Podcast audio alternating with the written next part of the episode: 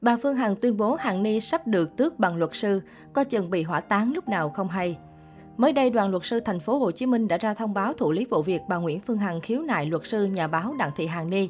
Theo đó, đoàn đã chuyển các nội dung trong đơn khiếu nại của nữ CEO cho Hội đồng khen thưởng kỷ luật thuộc đoàn luật sư thành phố Hồ Chí Minh xem xét xử lý.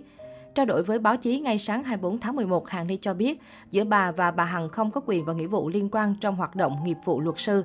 Bà cũng không cung cấp dịch vụ luật sư cho bà Hằng. Nếu bà Hằng cho rằng mình bị xúc phạm thì có thể khởi kiện ra tòa dân sự hoặc thẩm quyền giải quyết phải là Sở Thông tin và Truyền thông. Nếu cơ quan này xác định tôi có những phát ngôn không đúng với bà Hằng. Việc bà Hằng gửi đơn và đoàn luật sư thành phố Hồ Chí Minh tiếp nhận giải quyết là không đúng, bởi ở đây không có bất kỳ mối liên quan nào về hoạt động nghề nghiệp luật sư giữa tôi và bà Hằng, bông hồng thép làng báo nói. Sau đó, phía bà chủ Đại Nam cũng đăng tải lên Facebook những động thái đáp trả. Trong lúc tôi đang chờ đợi háo hức về những lá đơn nào là hỏa tốc, nào là hỏa tiễn của Hàng Ni, Đức Hiển, thì không hiểu sao những văn bản giấy trắng mực đen thật hơn chữ thật này tôi cứ nhận tới tấp quý vị ơi. Vậy cái nào là pháp lý thật còn cái nào là võ mồm thì chắc quý vị đã rõ như ban ngày. Facebook ảo nhưng văn bản pháp lý là thật nhé, Hàng Ni Đức Hiển. Tôi chưa từng bị cơ quan nào mời về các đơn thư kiện của Hàng Ni và Đức Hiển, mà chính tôi mới là người đã làm thật kiện thật và nhận về những kết quả pháp lý thật hơn bao giờ hết.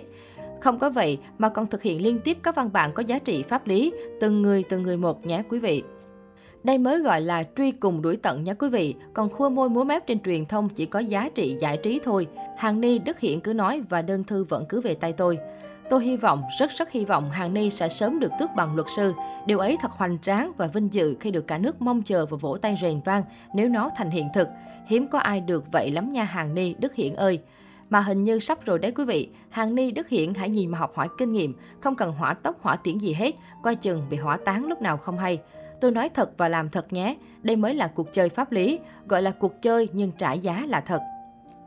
Cũng theo bà Hàng Ni, luật sư Hồ Nguyên Lễ, người bảo vệ quyền lợi cho bà Phương Hằng, hiện đang là chủ tịch hội đồng khen thưởng kỷ luật của đoàn luật sư thành phố Hồ Chí Minh. Do đó, việc hội đồng này giải quyết đơn khiếu nại là không khách quan, công tâm, cho dù có giao cho một luật sư nào khác ông Lễ giải quyết đi chăng nữa.